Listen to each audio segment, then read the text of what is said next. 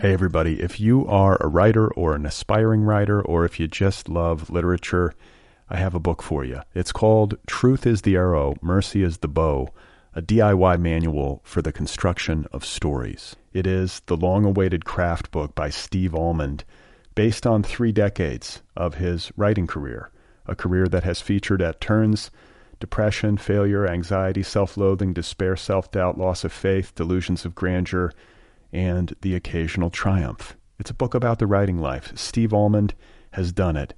He has embraced it, the full catastrophe, and he has lived to tell about it. The Boston Globe says, quote, This isn't just a book about writing, it's a book about honesty. And Richard Russo calls it, quote, one of the best books on writing I've ever read. It's also the funniest by a country mile.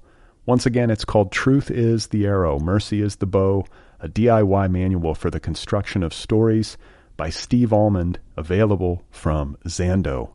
Go get your copy right now, wherever you buy books. Hey, everybody, this episode of Other People is sponsored by Other Voices Querétaro. I think that's how you pronounce it. Querétaro. Q U E R E T A R O. It's a city in Mexico and Other Voices Querétaro is a vibrant, multifaceted writing program set, you guessed it, in Querétaro, Mexico. It focuses on both fiction and creative nonfiction, as well as the ins and outs of contemporary publishing. The program was co-launched by Gina Frangello and Stacy Bierlein, long-standing business partners editing Other Voices magazine and Other Voices books, which is now an imprint of Dzanc Books. So if you're looking for a great writing retreat, a great summer writing program, look no further. Other Voices Querétaro is happening this summer, July 5th through July 14th, 2013. It will offer three morning workshops to choose from, led by authors Pam Houston, Rob Roberge, and Joseph Novakovich. And there will be an evening wine and publishing section for the entire group. There will also be two group excursions. For more details, please visit othervoicesqueretaro.com. It's a writing program in Mexico. Go and participate in it. Dios mío. You are not alone. You have found other people. You and I have a friend in common. Every stupid thing that a writer could do, I've done. I think it's really beautiful. Jesus, dude, what a struggle, you know? It was incredible. You know, it's like your head exploded seeing what was really there. And now here's your host, Brad Listi. Just one person at just one time. Right. Okay, everybody, here we go again. This is it. This is other people. This is my voice in your head. This is about people who write stuff for people. Thank you for being here. Thanks for tuning in. I'm Brad Listi here in Los Angeles, California. Uh, things are good. Things are busy as usual. And uh, I want to start with a thought quickly. Uh, I don't know if you saw this on the show's website, otherpeoplepod.com, but uh, I posted this past week another installment of listener feedback. And I've been doing that with you know some degree of regularity over the past few weeks uh, at the show's website uh, because you know I get a lot of emails and I figure it's good to share and to give listeners a voice and to let you know to let people see. So uh, you know if you want to read the listener feedback, just go to otherpeoplepod.com. It's easy to find.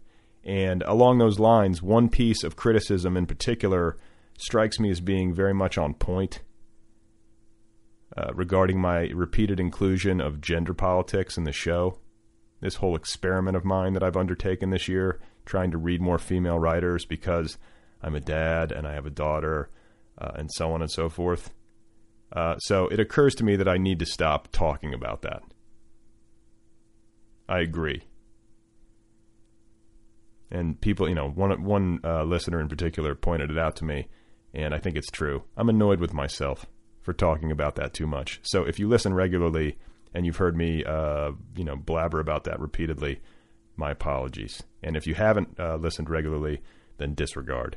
Uh, and you know, if you do listen retroactively, I apologize preemptively. Uh, otherwise, uh, what's going on? Well, I was talking with a friend of mine just the other day about sex writing. And, uh, you know, it started innocently enough. We were sitting there talking about writing in general, and it was basically the same old conversation how to make a living, what books are selling, how to survive in a quote unquote post literate culture, and so on. And uh, somewhere along the line, Fifty Shades of Grey came up, as it sometimes does, uh, bitterly in literary circles. And my friend and I joked about trying to write something similar under a pseudonym in a desperate attempt to chase the market or something like that. And uh, then just moments ago, as I was sitting here trying to think about what to what to say in today's monologue, it occurred to me that I forgot to acknowledge the Bad Sex in Fiction Award for 2012. I completely spaced it. Uh, I think I did this in 2011. I read some excerpts uh, shortly after the award was handed out, uh, or shortly before, and I think people really liked it. But uh, for some reason, I forgot to do it in 2012. So uh, I figured better late than never. And for those of you who aren't aware, the Bad Sex and Fiction Award is handed out uh, annually by the Literary Review over in the UK. It's very funny and it's sort of gross. And uh, this year's winner was Nancy Huston, who took the prize for her novel Infrared, which is about a photographer who takes pictures of her lovers during intercourse. So uh, I'm not going to read all the finalists because uh, I fear that would take too long and could become tedious very quickly. But I will read a few for you for your uh, distinct entertainment pleasure. And I will conclude uh, with the winner, Nancy Huston. Okay? So uh, let's get some music going. And uh, here is an excerpt from a book called The Divine Comedy by Craig Raine.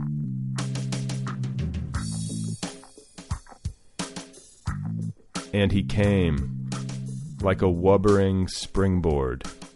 His ejaculate jumped the length of her arm. Eight diminishing gouts, the first too high for her to lick, right on the shoulder.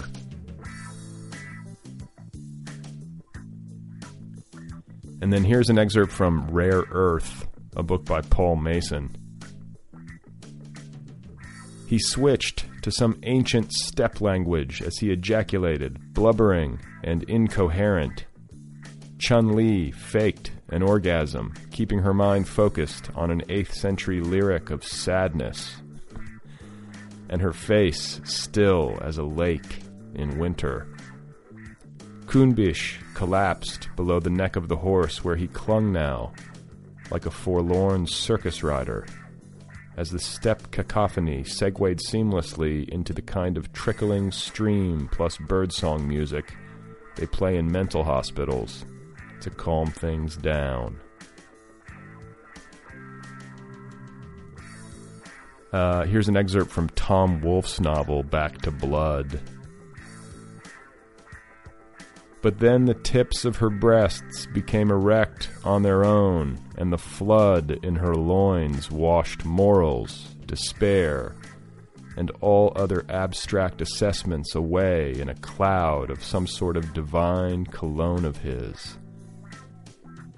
Now his big, generative jockey was inside her pelvic saddle, riding, riding, riding and she was eagerly swallowing it, swallowing it, swallowing it, with the saddle's own lips and maw.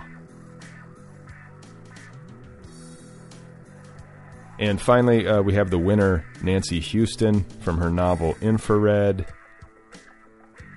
When our bodies unite for the third time, we leave all theaters behind. What happens then has as little to do with the libertinage prized by the French. Oh, the blasphemers, the precious, precocious ejaculators, the nasty, naughty boys, the cruel fouteurs and fouetteurs, as with the healthy, egalitarian intercourse championed by Americans who hand out bachelor's degrees in G points, masters in masturbation, and PhDs in endorphins. Uh, so there you have it, folks. And you know, I got to say, I sort of feel like maybe Tom Wolfe uh, got robbed. I'm sort of feeling like that. That or the guy who wrote about the jumping ejaculate. Uh, but then again, uh, there's no such thing as a winner when it comes to the arts, right? There's no such thing as winners and losers in literature, right? Hey, everybody, if you are a writer or an aspiring writer, or if you just love literature, I have a book for you. It's called Truth is the Arrow, Mercy is the Bow, a DIY manual for the construction of stories. It is the long awaited craft book by Steve Almond, based on three decades of his writing career, a career that has featured at turns depression, failure, anxiety, self loathing, despair, self doubt, loss of faith, delusions of grandeur and the occasional triumph. It's a book about the writing life. Steve Almond has done it. He has embraced it, the full catastrophe, and he has lived to tell about it. The Boston Globe says, quote, This isn't just a book about writing, it's a book about honesty. And Richard Russo calls it, quote, one of the best books on writing I've ever read. It's also the funniest by a country mile. Once again, it's called Truth is the Arrow, Mercy is the Bow, a DIY manual for the construction of stories by Steve Almond, available from Zando. Go get your copy right now, wherever you buy books. Uh, my guest today is Owen King. And uh, I know you may be asking yourself, wait a minute, is he the son of tennis legend Billie Jean King? And uh, the answer here would be no. Owen has a new novel out from uh, Scribner. It's called Double Feature, and it is generating significant literary buzz. Uh, I'm very pleased to have him here on the program. We had a lot to talk about, and I feel like we had a good conversation, uh, which I'm very pleased to get to share with you right now. Here he is, ladies and gentlemen. This is Owen King, and his new novel, once again, is called Double Feature. I am on my uh, my couch in my office in upstate New York, and uh, I'm just uh, I'm stretched. I'm I'm in repose now, speaking to you.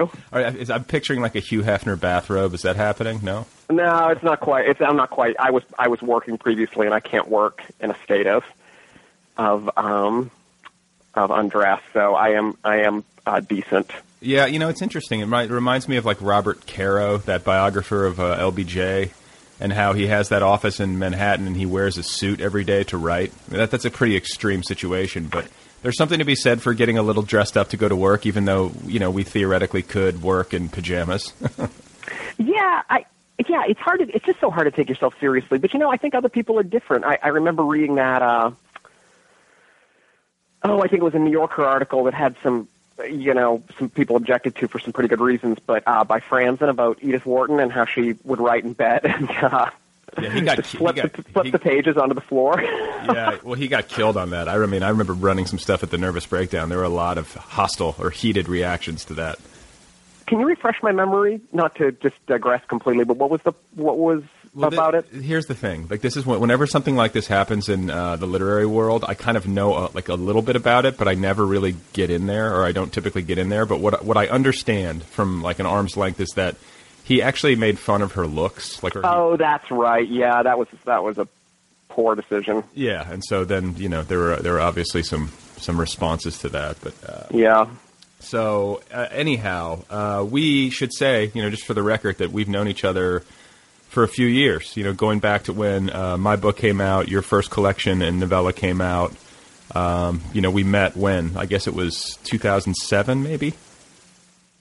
Uh yeah, or 2006. It was it was right in there. It was it was several. It was like uh, six seven years ago. So Yeah. been a, we've known each other a long time. Yeah, and I remember uh, you and uh, Scott Snyder came out to Los Angeles for I think it was like your one of your first West Coast readings, and uh, that was where we I think actually met. But I think that's my first and only West Coast reading to this day. But and then I saw you read from uh, Attention Deficit Disorder in uh, New York at a Barnes and Noble that's sadly gone. is it really? You that one's gone. Yeah, that was a weird one. It was was it in Tribeca? It was somewhere downtown. I forget. I just remember there was like a pizza. I got a slice of pizza Yeah. beforehand. It was like sort of like uh, the opening of Louie. Like I got like a slice of pizza and Uh-huh. walked in and read. But Um, It was a little one. I did a, I did a reading there once, too, maybe, uh, but there's still quite a few of them in the city. But that that one is not. that one is no longer. Uh, so now you've got this new book coming out, and uh, I've been It's out. It's out. Yeah, I mean, uh, I've been reading about the, uh, you know, there's been a lot of uh, g- uh, great like press coverage of it, and you know, you've been getting a lot of questions, and I I feel bad bringing it up, but I feel like it's sort of incumbent upon me as the uh, interviewer to ask these questions because I think my listenership wants to wants to know. You know, it's it's an area of interest, um, so I'm sure you know it's coming. Yeah. I, yep. Go for it. yeah, we'll get it out of the way, and then we can move on to other things. But um, you come from a literary family, obviously. Your father is Stephen King. Uh, your mother is a writer. Your brother is a writer. Yep. Your sister is the only non-writer in the family, correct? Right. My wife is a writer. And your wife is a writer. Yes, I mean you're in the thick of it, but um, you know it's it's, it's a pretty notable literary legacy that you're a part of. Your you know your father's had enormous success. Your brother's had success, and so how does that? I mean, what's it like? You know, what's it like to to try to write books uh, with that there? Well, you know, I think that uh, it's funny. This uh, I haven't thought to say this recently. Uh, maybe I never have. I, one way it isn't as competitive, uh, and maybe it would be different if it, isn't competitive for me. And maybe it would be different if I had chosen to write about different kinds of things. You know, my first book was about. Uh, the 2000 election and uh, the grandson of a union organizer. Uh, and the new book is about uh, it's about filmmaking, but it's it's it's also mostly a comedy about uh, well, maybe not mostly, but it's largely a comedy about what we find entertaining now uh, in America and contemporary America, and and what that says about us. So I don't I don't write scary stories. I don't. My expectations for uh, the width and breadth of my audience is not especially outsized. You know, I feel really lucky if you know I'm overjoyed if a thousand people want to want to read something I write. So I'm not like uh, uh, what my what my dad and my brother are doing uh, is just like at another level uh, in terms of its um, uh, you know like the cultural. They make big noise, you know. Yeah, well, that's um, what I, what I'm doing is a lot quieter. I'm still proud of it. Um, but I don't I don't feel competitive, and I think that's really lucky for me because uh, if I if I was competitive, you know, I'd be like uh, in rookie ball, and uh, they'd be playing for you know for the Angels. Well, you know that's the thing about literary fiction is that it's a, it's a smaller wedge of the pie by a long shot, and I think that you know I was sort of naive about it. I don't come from um, you know a super literary family, and I didn't know much about the business when I started, but uh, I sort of had this kind of antiquated vision of what the American reading public was hungry for, you know, and I it was sort of like in this like lost generation or like beat generation vision. I don't know what it was, but it you know, n- needless to say, uh, reality has been quite different, you know, and my I've, I've kind of I've kind of uh, you know reconfigured my uh, expectations around that, and you sort of have to, you know. But when you went into it, did you say to yourself, you know what, I'm not even going to try to go? I mean, because like I, I can't even I can't imagine that writing like horror fiction would be that appealing if your dad is Stephen King because it you can't really outdo that. Uh, not that you need to. Yeah, and I think that that was uh, in terms of the things that I've chosen to write about. I think that I always felt like I needed to do something that was really different. Um, if if that was the career choice I was going to make, and I and I didn't know for a long time that's what I wanted to do. But at some point when I was in college and I'd been writing things, I think that I figured out, you know, oh, uh, not only does this does does writing these more comedic kinds of things feel really natural to me, I think it's a really good place for me to go, uh, just in terms of my sanity. Um, I just, uh, and, and I I should say, don't get me wrong, I, I would, there's nothing I would like better than to attract a large audience. You know, I don't think there's any shame in that. Sure, um, yeah. I've never understood sort of, uh, you know, clinging to obscurity. Uh, I want to sell lots of books so that I can write lots of books, if that makes any sense. Of course. But, uh, yeah, I think that I, I love horror fiction. Um, I love all sorts of different genres of, of fiction and film, but I think that in in terms of writing it, my dad is is such a big shadow, and my my brother gets all the credit in the world for sort of fearlessly diving in there.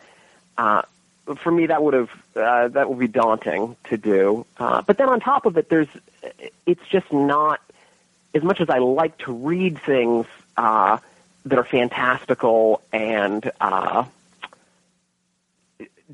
not what you would call straight ahead literary fiction. As much as I love all that stuff and, and spend lots of time with it, I'm not so good at writing it. You know, I have tried my hand at some things like that, and I have a little bit of a hard time making the leaps that's that are required. You know, like um, you know when you got to like put a monster in there. You know, I, I love reading it, but when it's when it's my time to write something like that, I just fail. You know, like I'm not. I I don't know if it's like a if it's a failure of imagination or an inability to kind of lose myself in it, but I just can't, I just have never been able to really do that. And I have dipped my toe into some, you know, fantastical stuff, but it was it was always a huge huge undertaking for me and and not easy. I wrote a superhero story for this anthology I edited. Um and uh you know, getting in the headspace where I could I could pull that off was really difficult. Uh, and I think it's maybe just not my my great skill. Well, it, assuming I have a great skill. Well, I mean, you know, but it's funny. You you can it, it, as as writers, it's it's almost impossible to contort yourself into something you're not. You know, like you can try to like look at you can look at the market. I think of like writing to the market, for example, right? Where you sit there and you watch what's selling, and it's like, oh my god, Fifty Shades of Grey, and maybe if I just wrote like erotica under a pseudonym, and but you know what? If it's not coming out of you naturally, then it's not likely to attract readers. I mean, I guess it's possible, and maybe it's happened here and there, but it seems like a you know an unlikely scenario. Yeah, I think I think that's a that's a quick way to fail. I think you really have to believe in what you want to write because if you don't believe in it, uh, how could anybody reading it believe in it? You know, you have to really dig in and picture yourself on the deck of a spaceship or you know, hunting the whale or whatever. Well, yeah, I mean, yeah, I mean, that, the people who can do that sort of amaze me because I'm sort of, I'm in sort of your camp. I can't, I can't do that. um, I have like a very weird, I think, little nichey sensibility, or that's the way that it, that it seems to me. And so, I look at somebody um, like your dad, who's like incredibly prolific, or like any number of authors out there, you know, who are able to to work in those like really kind of hyper imaginative realms, and then also able to produce so much. And you know that part of it just seems really daunting to me because I'm slow. to say yeah, yeah, I'm pretty slow too. Um, and with the new book, uh, which has to do with B movies of the 60s and 70s and 80s, and it also has a lot to do with independent films of the of the late 90s, early early 2000s. Um, I wasn't a filmmaker in college, uh, or I should say, I wasn't a film major or a filmmaker. Uh, I've taken one film class in my life, so I had to uh, spend two, three years just watching stuff on Netflix uh, and, and catching up to sort of filling in the background of all the stuff that I didn't know and reading. And it just takes a it takes a long time if you want to if you want to write a contemporary novel that has a lot of density. Um, uh, you can't or at least I couldn't just write what I knew. There were things I needed to learn, uh, and that's that's time consuming. And then you got to write the prose, which is you know time consuming and agonizing. Oh my god, yeah. So this, how long did it take you to write the book? It took me somewhere between five and seven years. I, I have a I have a, a faint memory of sitting down to. I, I remember I remember pitching the idea to somebody w- around the time that I sold my first book, which was in 2004 or three or something like that. So it was on my mind for a long time, and I think I wrote a little piece of it uh, back when I lived in the city, uh, right after my my first book came out. But I, then I think I, but then I know I set it aside to try to write something else um, for half a year. And it didn't work out. That didn't work out. So I mean, it's one of those Yeah. one of those books that just sort of like faded on like page seventy five. Yeah, I uh, I tried to write a. Um, I try not to I don't want to speak about this too much because it's so depressing. Uh, but it does have a happy ending because I, I wrote this book. But I did. I spent a half a year trying to write a novel that had to do with uh, the Chernobyl tragedy, and uh, uh, it, it didn't work out for a whole bunch of reasons. The biggest being that I just don't. I, I think you can. I think you can write about something that you don't know, but it's hard to write about something st- starting from a place where you know nothing. Um, and so I wrote this novel that has a lot to do with filmmaking, and and uh, and I knew a lot about the places the characters lived, and I knew a lot about the relationships of the characters. But but the thing I tried to write about about the Ukraine, uh, you know, I don't speak Ukrainian or Russian or read them. Uh, I didn't know anybody that was there. Uh, it, I'm really bad at the science part of it. It was just about all I had was the characters. Everything else I had to, all I had was the, the none of the idea and the characters, and everything else I had to learn, and that was just too much. Um, and Plus- so Well, it plus was it horrible. Kind of, it kind of seems to me like uh, you know you've got um, you know a comedic bent to you. You know your writing is very funny. You're a funny guy, and it doesn't seem like a novel about Chernobyl. I mean, I guess you can always make dark fun, Right. You know, but it makes Yeah. it seems pretty heavy. You know, it seems like a pretty heavy load to bear for somebody who tries to lace the heavy stuff with some laughs. You know, Yeah, I think. Well, I think it was going to be kind of a fable, uh, but I think that it needed to be not kind of a fable. I think it needed to be a fable for it to even come close to working because, uh, you know, even the uh, just like a little bit of reality in it kind of was more reality than I could manage. Yeah.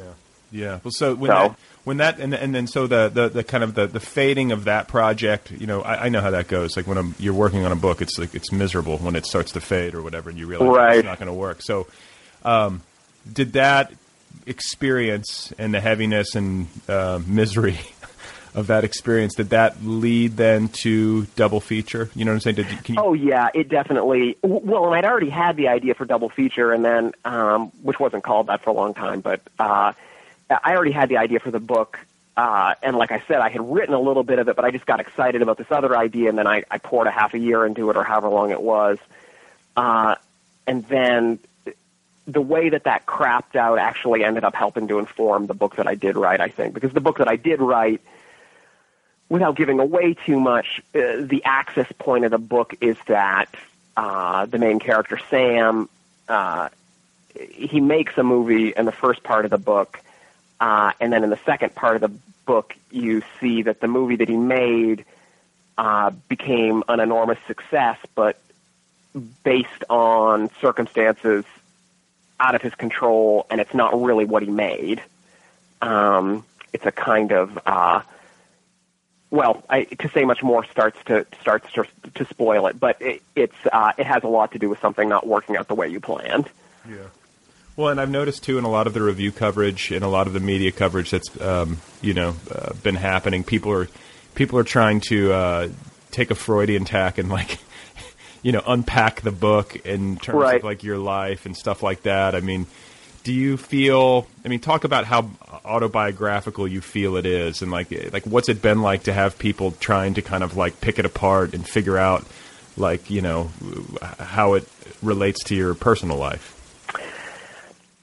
Well, I don't mind it because I expected it, and I think it's totally normal. Um, I I don't I don't uh, begrudge anybody the um, Because like, we should we should say for instinct, listeners, yeah. we should say for listeners that your protagonist uh, has a, a, a difficult relationship with his father Right. Booth. So there's a you know there's a father son relationship, and both are involved in cinema. And so right, you know, right. Sam is uh, the main character. Sam is this uh, extremely intense. Uh, I don't want to put too much on him without somebody having read the book, but some people might find him fairly pretentious uh, guy who wants to make uh, a super earnest, uh, independent film about uh, college students. And uh, he has kind of a nifty little trick about the way that it's constructed. Uh, his movie about his movie about college students, uh, where and and uh, his father is a B movie actor who had a who had a major success with a a sort of chintzy late '60s horror film that played on the back end of a double feature, uh, and and was ha- has a certain cachet um, with you know modern film geeks. And And, so- then and the so guy, you- and then the character went on to to be like the the sort of Donald Pleasence, Malcolm McDowell, uh, Boris Karloff type of secondary actor in lots and lots of B movies that are really embarrassing, and, and all the B movies in the films, uh, many of the B movies in the in the book are based on real bo- real movies. You know, there's a black exploitation movie, and there's there's some sexploitation movies, and lots of horror movies and sci-fi, you know, stuff that that Booth, the father, appeared in, and so the two of them have this very contentious back and forth uh, ab- about what uh, what is a valid artistic endeavor. Okay, so you can see where people might draw might draw a line. When you were writing this, did you you must have been conscious of uh, or like anticipating that people would draw that line? Were you playing? Were you thinking to yourself like, I'm going to mess with people a little bit? I don't think I was. I mean, it's funny. I, I probably shouldn't admit this, but I, I read. Uh, actually, I won't admit this. Let me say this. There's been there's been uh, uh, people who've said, you know, uh, it's a little, it's it's not something along the lines of it's it's how could you expect people not to make the connection? And it's like, well, you know, I did. I, I, I knew people would think that, but that's the problem with that is that I think that uh, I could be writing about anything, and people would be looking for the autobiographical subtext involving my father. I mean, he's a incredibly famous guy. Uh, I've said this a million times before. Uh, he he'll be the first line of my obituary. Will be that I, I was his son. Um, and so I could be writing about anything. I mean, I could be writing about house painters. I could be writing about uh, India. I could be writing about, uh, you know, anything at all. And I think that people would be looking for the Stephen King in it.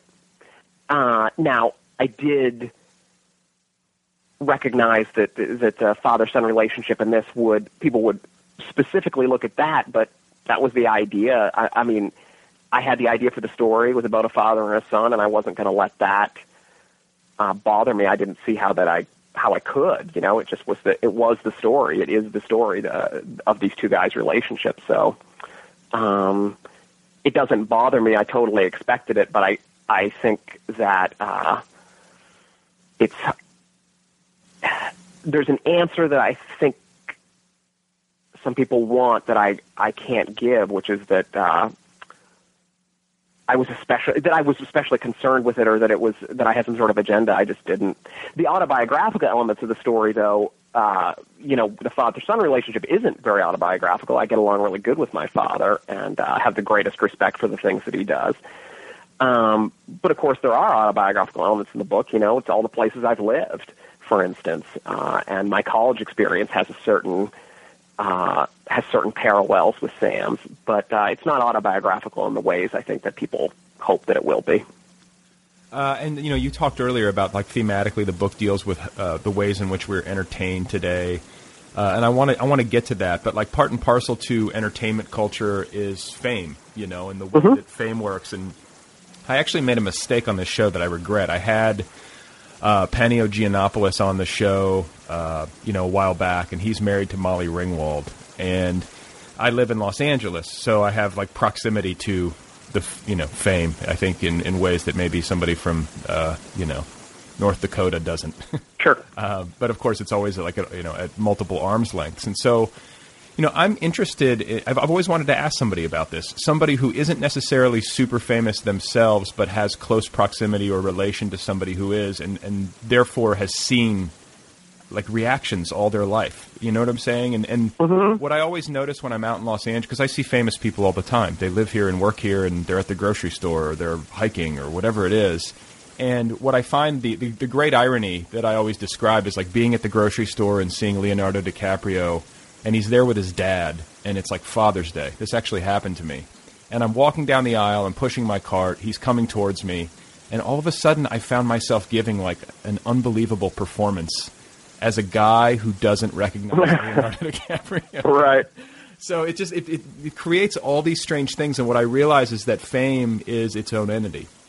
um, it, like there's the person w- who you don't know, and they're a person, and then there's their fame, which is sort of this weird cloud that comes between everybody. and so Right. I don't know, like what has your experience been? People recognizing your dad when you're a kid, or you're out, and people coming up to him and like asking for autographs and stuff like that. Like, do you have any special insight into it, or have you learned? You know, do you, how do you feel about it? Uh, well, it's a little bit. Um, well, I mean, I think that it's not. I'm sure no one would be surprised to hear that it's it's like a little bit of a bummer, like at dinner. you know, if you're, uh, excuse me, if you're, you know, if you're out at dinner or something like that, and, and people come up to the table and ask for autographs, you know, it's a little bit of a bummer. But um, at the same time, uh, you know, people don't do it to people don't uh, uh, they don't do it to to be a bummer. You know what I'm you know what I mean? Course, like they yeah. do it because they're because they're honestly fans and they're honestly excited and uh, uh, I think the action is is totally uh, decent at heart. And then on top of it, you know, when you're uh, for me at least, the people who recognize my father in places and, and want to talk to him, and he's very gracious about that kind of stuff. These are the people that put me through college and put clothes on my back and fed me. Uh, and of course, they've received a, a service for the money they paid. They've been entertained and, and gotten the books and everything. But I still feel uh, a debt to all those people and feel very grateful uh, for what they've given me. So uh, I'm pretty easygoing about it. Um, I will tell you a funny story. Uh, when I was a, this is my favorite uh, famous guy story. Uh, when I was uh, about 19, after my freshman year of college, my father and I were going to take a trip to Europe together and uh, and go to Paris and Vienna and Venice and visit some people that he knew uh, and spend a couple weeks. I believe it was a couple weeks. And uh, before we left, uh, we we spent the night in Boston so we get the transatlantic flight. And my dad, uh, he had grown a mustache, and he dyed his mustache blonde because he didn't want to be recognized while he was in Europe. And uh, the next day, we were going downstairs in the elevator to check out and go to the airport, and there was about a six or seven year old boy in the elevator with his his mother, and and he goes, "Look, it's Stephen King with a mustache," and. uh uh, you know, literally, he just died it the night before. It was like the first time out of the room, and uh, it, it, it was it was kind of brilliant. So, um, you, it's just you know, you get used to it. It's not it's not that big a deal. Well, and it's Um, also- you know, I can count on one hand the number of times that somebody has that I've been with my dad and somebody has approached him and been, been uh, a huge asshole. You know, it, it just doesn't happen that often. And I think it's I do think it's it's obviously incredibly tough in Los Angeles. You know, you've got famous people who've got little kids and they're getting chased around by guys. That that doesn't seem so hot. But uh, for me, it was never that big a deal. Well, yeah, and I mean, there's different. I mean, there's like there's like authorial fame, and then there's like you know actor fame. Leonardo DiCaprio with Yeah. his father, Yeah, saying, yeah. there's there's Right. different there's different like levels or whatever, but it's interesting. And, and you know, the other thing too that occurred to me is because of horror fiction and that whole genre, and the people who get super super into it, like some of them can be intense. I would imagine. I mean, maybe I'm wrong. Like the va- you know, I'm thinking of people who get really into like monsters and vampires and.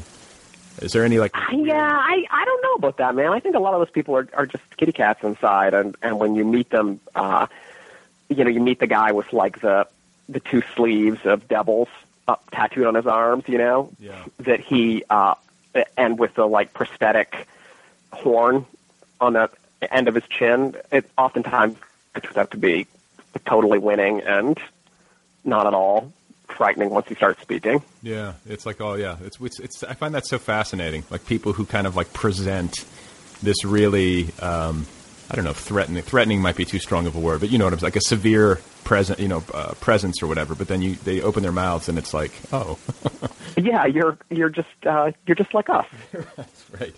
So, uh, with regard to entertainment culture, because uh, you know your book deals heavily with that, I want to I want to hear you talk about uh, what entertains us now, because this is obviously something you've been thinking a lot about as you were writing Double Feature. Like, we live in a, I mean, it's amazing how much things have changed. Like, you can sit there and just think back five, six, seven years ago, and it's sort of staggering how much different things are in a lot of ways with respect to how we spend our time and the screens that we look at and what we're consuming and like what did you arrive at you know after thinking about this Well, the book has a lot to do with, with this movie that Sam makes and the viral way in which it spreads and becomes and, t- and lives a life of its own.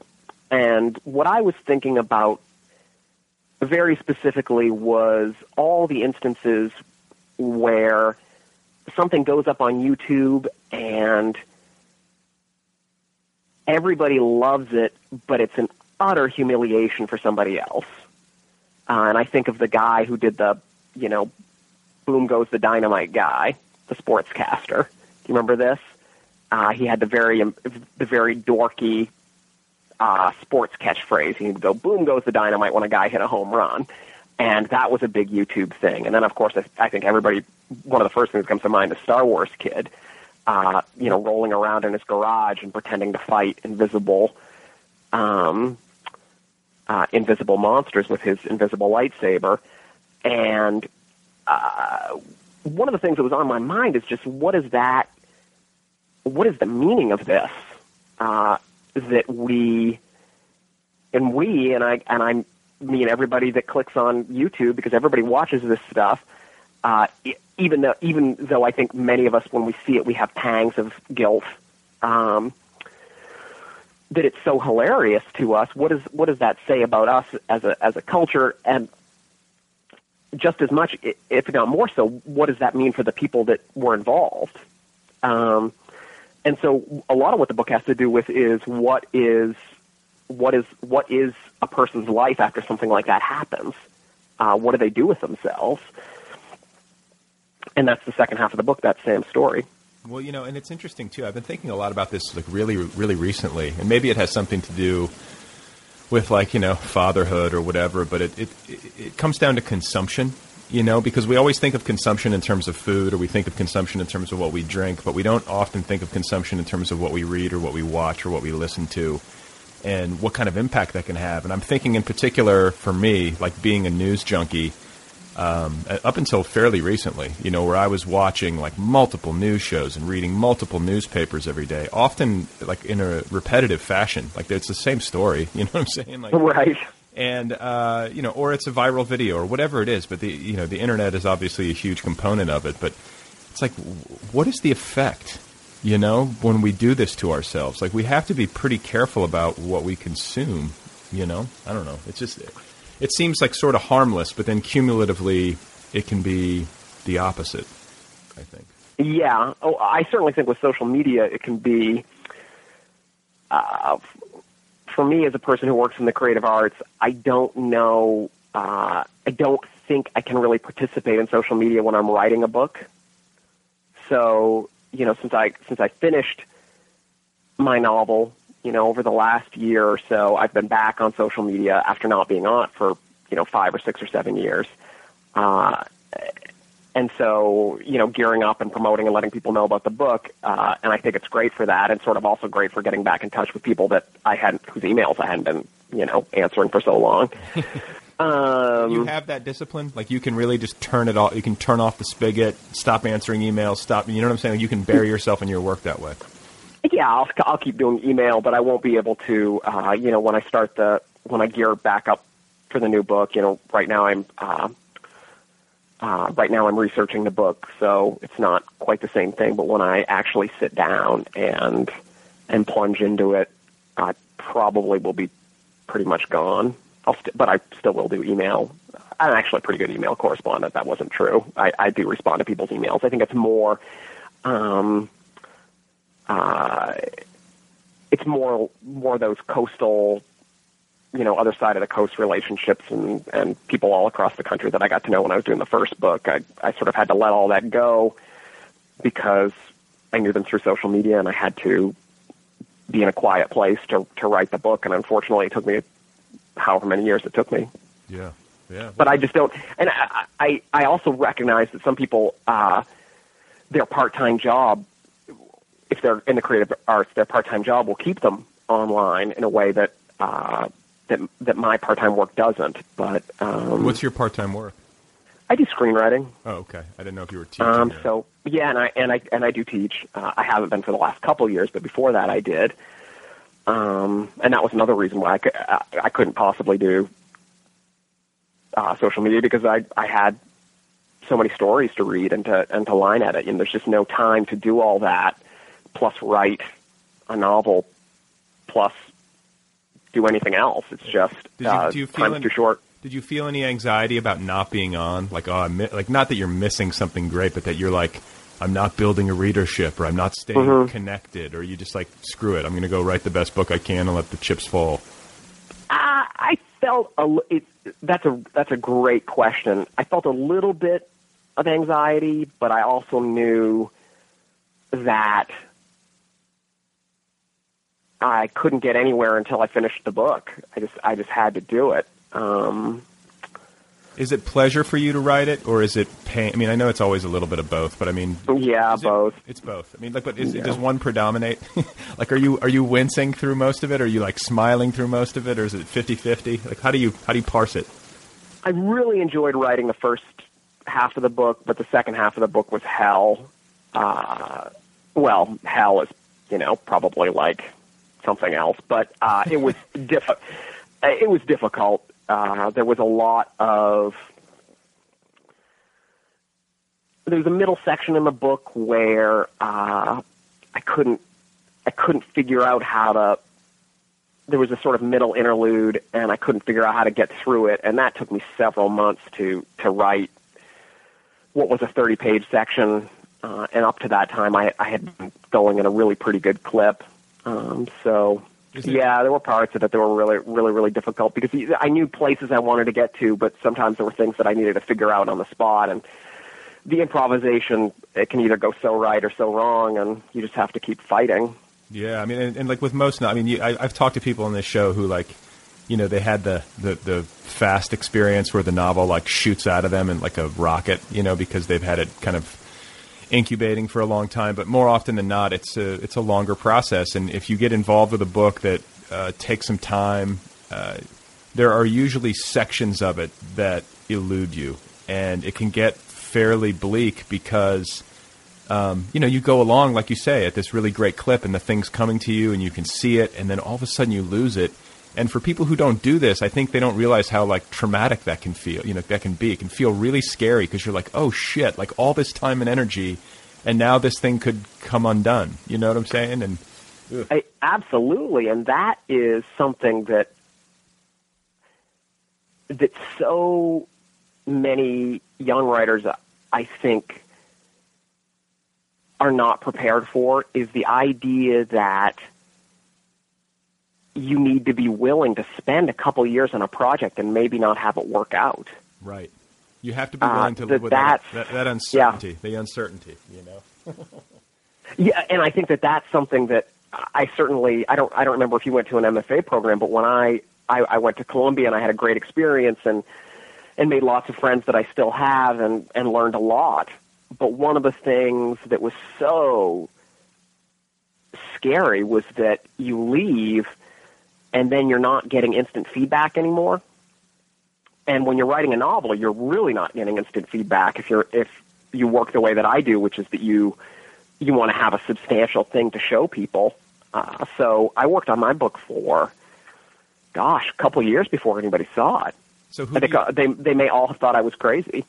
well, I mean, that's the kind of the way that I am too. I don't like to show. Like, yeah, oh, he's working on his his you know his secret. yeah, or like his He's working he's working on his statement. His Up in his office again. You know what is it? his novel in air quotes. He's working on Right, his yeah. You know, but um, when you do get to the point, and that you know, I'm the same way. I don't want to waste anybody's time, and I also don't want to start getting feedback on something that's not um, at least decently formed because that doesn't help anybody. It's like you know. You just waste a reader. Yeah, you waste a reader, and then you get feedback that probably isn't going to wind up benefiting you all that much. So it just seems pointless. But uh, when you do get to the point where you're ready to show, I imagine you show it to uh, your wife. Most most guys who are married, uh, you know, hand the, the manuscript to their wives. Not all, but do you do that? And then who else? I reads do, yeah. Do, do, does your family like? Are you like, hey, Dad, I wrote a book. Check it yeah, out. I show I show things to my family, but it's that is more. Uh, I'm looking for them to root for me. Yeah.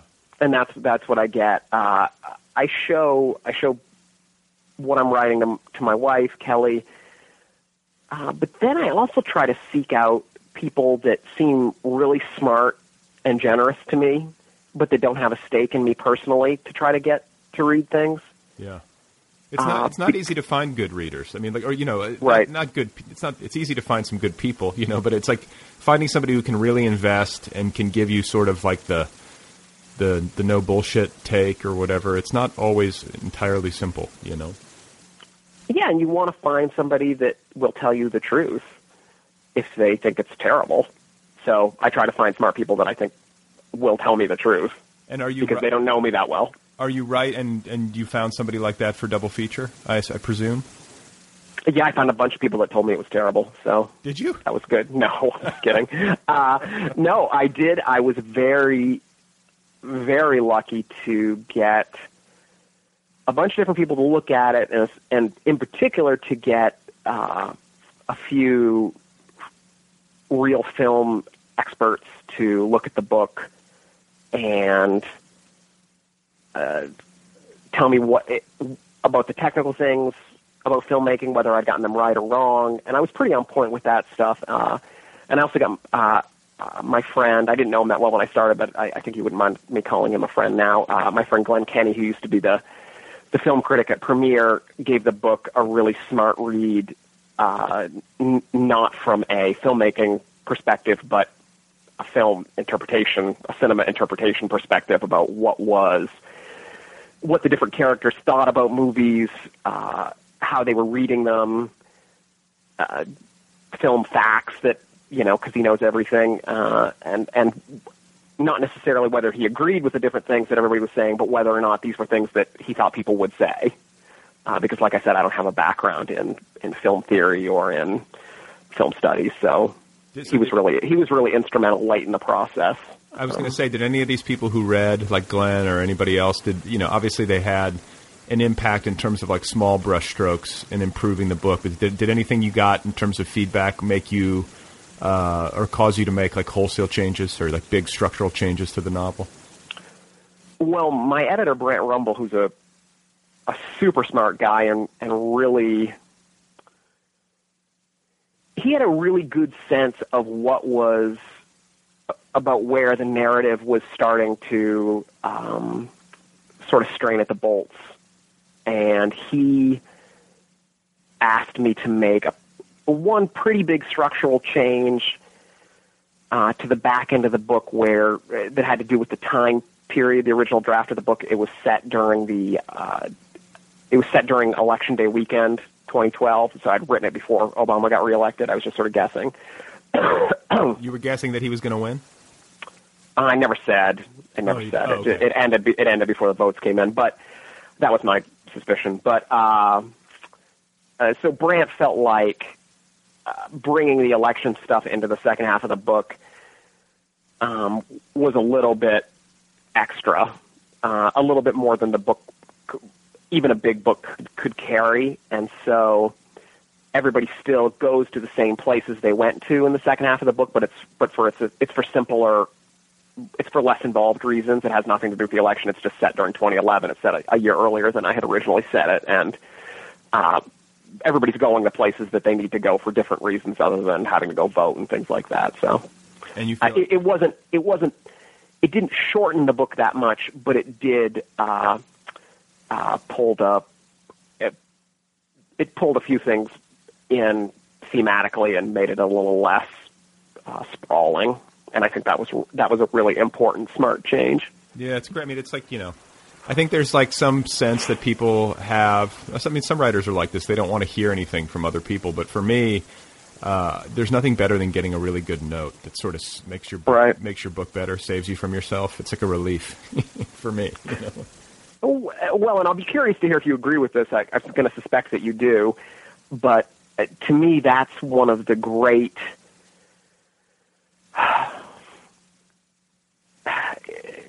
One of the one of the enormous problems with self-publishing and the movement towards self-publishing is that when you talk about taking out the middleman, you're talking about taking out all the people besides the writer who are so vital to making a book good. Um, and when you, even if you're a really talented writer, and even if you hire a copy editor, and even if you have a lot of people who you think are really smart who read your book before you publish it yourself, that's not the same thing as working with a professional editor. Um, and working with a whole office of professional editors who are also giving notes to the editor. Um, and I, and I think it takes a really, uh, you have to be you have to be pretty arrogant to believe that you don't need any of that, or that your book wouldn't benefit from any of that, or that books in general don't benefit from those things. That makes me kind of crazy. Well, um, yeah, and just the idea, the notion that like that that I, what I think doesn't happen enough is that I don't think people recognize enough how specific a skill uh, editing is. Like to be a good editor is uh, as amazing to me as being like a really gifted writer. Like somebody who can look at somebody's uh, somebody else's work with this really empathic perspective, uh, creative perspective, and then can um, you know, dissect it and help make it better and figure out what's not working and what is working and you know all that kind of stuff. That's not easy to do. Like that is its own skill, and some people are right. really good at it. The same way that some people are really good at writing dialogue or scaring the shit out of you or writing funny stuff. You know what I'm saying? And so I think people just kind of presume like, oh, it's just somebody's opinion, but it's it's it's more than that. You know. Yeah, I, I do think it's more than that, and I and I don't know if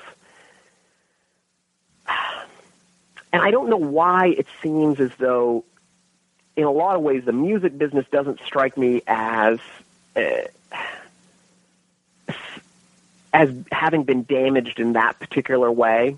I think the music business has been has the sort of the loosening of the of the boundaries because of the digital the digital age. I don't think the music business has been damaged in quite the same way because I think that uh, I think that the production values that the big record companies added to stuff wasn't always that great. Uh, but publishing is different. Books are like a different. It's a different form, and I do think that um, a lot gets lost uh, when you take the when you take those those editors and the editorial staff out of the mix. I mean, I, I think with music in some cases it has damaged things. You know, there are there are great garage bands that would be even greater if if there was more production value. I, I shouldn't make quite such a sweeping statement, but for publishing, I think it's especially painful. Yeah, well, you know, and I think like you know, there's there is kind of like that inevitable shift, or it feels inevitable to me, where people are going to be kind of running their own shops, but. I think smart some smart writers will probably hire editors to perform that function. Good editors who will work not necessarily um, uh, you know, under some big tent, but might go uh, independent themselves, you know, and, and perform that function on like a freelance basis or whatever. But you know, just to play devil's advocate, I think of TV and I think of a show like Louie where he's got like pretty much total control. Like I don't think they even give him sure. Minutes. And it's really good, you know. And I don't know who's. Wa- I mean, he might have a team of people who are watching it and pushing back and giving him advice and everything else. But you know, who knows? You know, I, th- I think like for me, uh, personally speaking, I like to have people there to push back against me. I don't have that much faith in my own abilities. Just because, especially with a novel, it feels so damn unwieldy. You know, like there's so much in it. It's like I need somebody else's eyes to look at it because, you know, you you write a novel, it takes you like you know what five seven years to write yeah. this book, and then at a certain point you just can't see it. You know, like it's like time, right. it's time for somebody else to look and make sure that you know they're checking you because. Um, you know, there's just uh, a lot of moving parts. Well, and also, again, I think that gets back to the arrogance of it, which is that somebody like uh, like Louis is a genius. Uh, somebody like Hilary Mantel is a genius. Somebody like Philip Roth is a genius. You know, they maybe they don't need editors. Maybe they don't need showrunners or uh, or somebody chiming in. But though they're the exceptions. You well, know, guys guys like us. You know, we we have a lot of belief in our abilities and and uh, uh, think we're good at what we do, but we're not geniuses. You know, it's it's it's a lot to uh, it's kind of a big bite to take. Yeah, well, and you know, I think I think there's some arguments to be made. You know, where I think sometimes authors or any artist gets to a certain level of success uh, in terms of readership or financial success or whatever, and there be you know there's less pushback because Right. they have you know they've gotten to some plateau, and sometimes I think that can cause problems because they have too many yes men around them, or, or their manuscripts just go you know straight from their desk to the bookstore shelf without much uh, editing, and Right. you know it just it depends. It's like you know it's it's kind of like on a case by case basis, but I think broadly speaking. You know, we agree. I think it's probably better to have some talented people in there uh, giving it a read and, and really giving it a real edit if you want the end product to be as good as possible. You know. So I want to ask you about how you work because it sounds like you know pretty dogged work ethic. You shut down social media. Are you an everyday writer? I, I am when I uh, when I am writing.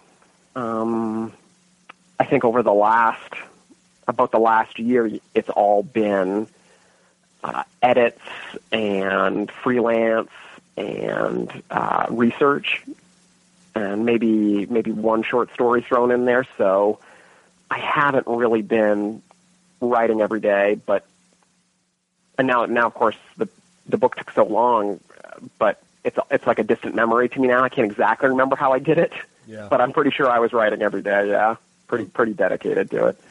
I mean, you have to be. I mean, you get into a rhythm. So it's like seven days. When you're in it, you're in it every single morning.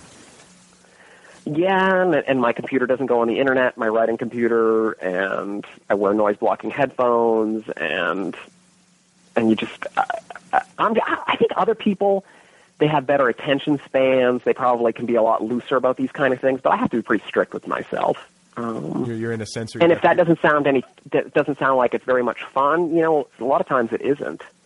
But it's fun when it goes well, and that's what makes it worth it. Yeah, that's good though. I like. See, I like. I admire your discipline because I'm kind of similar. Like, I need a little bit of sensory deprivation, uh, and I could stand to be better about unplugging from the internet. And I'm a big fan of noise canceling headphones. I always say, like, eh, there are a lot of pieces of technology that I really like, but w- one of the ones that I think is most useful is noise canceling headphones. I love them. They're amazing. Yeah. Um, I just, uh, they're so great, and especially if you live anywhere near, nothing will destroy your your zone more than say construction noise. oh God, yeah. You just got to have those things, and uh, and I can't. I know people that write with music on. I can write screenplays with music on, but I can't write prose. Sentences are too the descriptive sentences are too hard. I just have to be I have complete silence. like sensory deprivation. Like just a. Yeah. I need like a blank white wall, a laptop, and like a lot of caffeine. Exact tons of caffeine. Uh, and then what about like uh, you know because this is something that I think a lot of listeners might be able to relate to because I think a lot of writers uh, tend to be in relationships with other writers. Like, how do you balance? Like, do you and your wife have to like trade writing times and stuff like that? Like, are you you guys pretty obviously are pretty good about letting each other work? Yeah, absolutely. Uh, it's it's a very you have to be very supportive of the other person. It's it wouldn't work any other way. Uh, it's hugely beneficial to have somebody who's so smart and such a good stylist read my work at an early stage, uh, and it's hugely beneficial to have somebody that understands uh, all the frustration. Um, unless you're uh, one thing I didn't realize when I when I was just starting out as a writer um, was just rejection is never ending, Even It- because I was going to ask you. unceasing. You have to be really fucking successful not to get rejected all the time. Yeah, I mean, because I was going to say, like, you know, uh, um, you know, coming from this big literary family and everything, like, has it made it any easier? Like, do people are people more receptive because your dad is Stephen King? Have you felt any of that, or do people often assume that it's easier for you than it actually is? Uh, Oh, I. Uh, it, it's easier for me in some ways, but I think in in a lot of ways it's harder. I, I think it's. Uh, it would be disingenuous for me to. I, I don't know this, but it would be disingenuous for me to say that I don't get uh, a read at times when other people might not because people are curious and the name rings a bell. Sure. Um, although I do I do like to think I'm kind of at a place in in my career now, you know, where I've published a couple books where most places would at least give me a, you know, read the first page. Um, but at the same time, I think that writing the things I write, there's no supernatural elements. Uh, it's not doesn't have all that much in common with with Stephen King. The idea of Stephen King, anyway. Um, that that doesn't make every editor jump up and down that idea. Um, so it, I get rejected all the time. Um, and I'm sure some people would say that's you know because you're not good. But I mean, I I I, I think that that's talking to friends. My sense is it's uh, universal. Yeah, no, I mean, I, yeah, there's not a, really and truly. You have to be a pretty rare writer to not have gone through that, or to not go through that with some regularity, especially if you're producing and you're trying things. So, when you say uh, rejection, are you talking about like novel manuscripts, uh, journalism things, like short story submissions, all that stuff, Everything. everything? everything gets passed on sometimes. I, I've never, I've I've had, um, precisely one uh, story ever get accepted on the first try by anyone ever. Um, I've had lots of pitches, you know, for reviews or or pieces get accepted on the first try, but I've only ever once had written a short story, sent it to a journal, and had uh, and had it get placed on the first try. And I think that's really common. Yeah, yeah. Well, that's actually, you know, I think people will probably be maybe relieved to hear that or something. I think people would probably presume that it's just easier or something for you, but in a way, in a way, it's nice to hear that it's hard for everyone. Do you know what I'm saying? Yeah, I, I remember I had uh, I I'm good friends with a with a wonderful writer named John McNally. I had edited a edited a book of short stories with him a few years ago, and I had just gotten a series of rejections on a story that I really believed in and thought was really good. And I I emailed John and I said, John, this is a really pathetic question, um, and just don't answer it if I'm, you know, if this makes you lose, you know, all respect for me. But do people still reject you? And he was like, yes. was his answer was just yes. Period. And uh, uh, and if you know John, it was it was that was enough. You know, um, it's it's really part of it. It's a big part of it. And and I mean, really good writers who write really good things get rejected all the time. Um, Well, and you know, it should be said, it's like part of being in this profession or in any creative art profession where you're creating stuff and putting it out there for public consumption or for public criticism or whatever, um, or for rejection by the gatekeepers. It just comes with the territory. And what, what else can you say about it? You know what I'm saying? Like that's Yeah. that's what you sign up for when you do it. And it should also be said that people, uh, you know, who have great success or huge readerships, um, they get, you know, they get, you know, this as well as anyone. They get um, shit on in the press, and they deal with their own fair share of it one way or the other. It's not like it's all just rose petals falling down, you know. right. Yeah, it's it's not, but uh, it's nice when it is. Yeah, exactly. So, uh, you said you have another novel cooking. Is that correct? Like at least Yep. early stages. Can you give us any sense of like broadly what it's about? Uh, well, I'm researching uh, some things about minor league baseball, so that's it has it has something to do with that. Um, and I have some script things that feel like they're in promising places. I can't say anything more than that because it's you know pr- they're always in promising places and it never works out. But I'm I'm uh, feeling unusually optimistic of late, so we'll see we'll see what happens with that stuff. And feature uh, film stuff.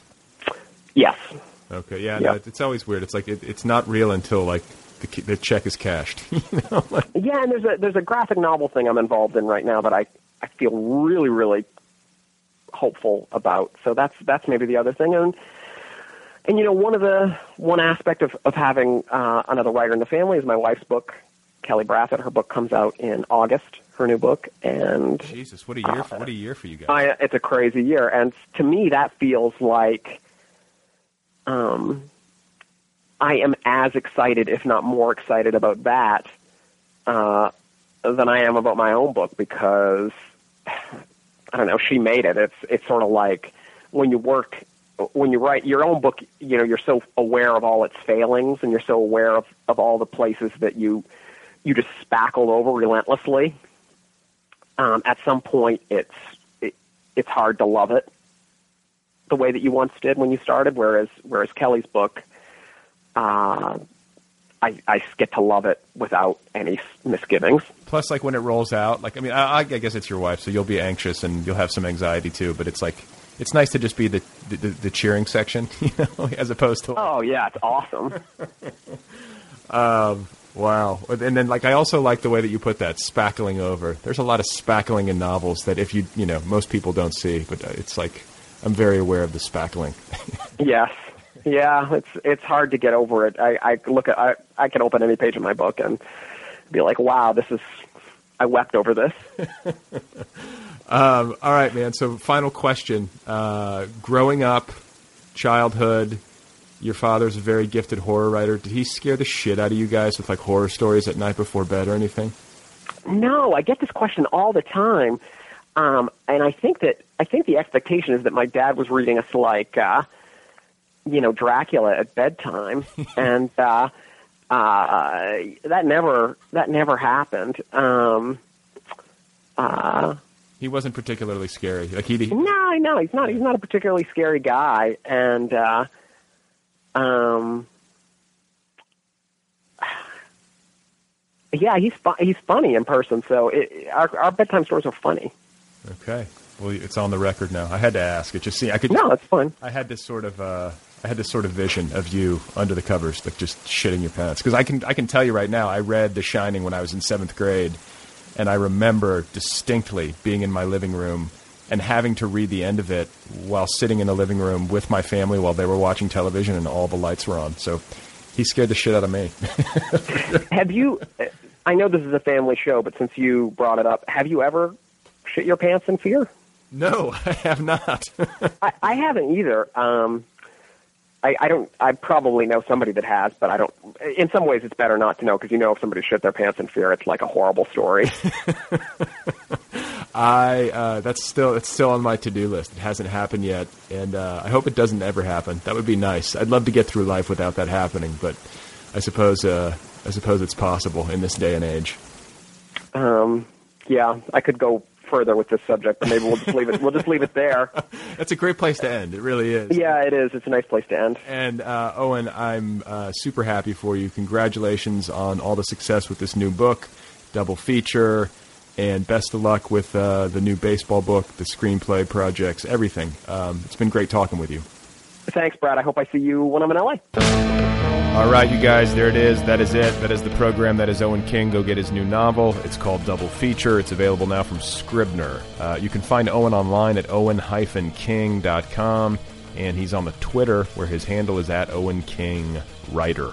Uh, thanks as always to Kill Rock Stars for all the great music. Be sure to check out killrockstars.com. Don't forget to get the app, the free official Other People app available for your iPhone, iPad, iPod Touch or Android device. It's the best way to listen to this program.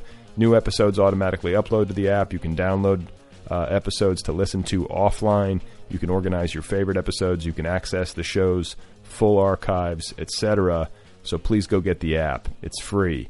And if you want to email me to criticize me or to lavish praise upon me, or if you just want to tell me a story, the address is letters at otherpeoplepod.com. And uh, what else? Did you enjoy the bad sex reading at the top of the show? Was that satisfying? Was it a reach? Did you like the music? I don't know. I'm just trying to, uh, you know, to deliver some quality entertainment for you. Just trying to come up with material on a twice weekly basis.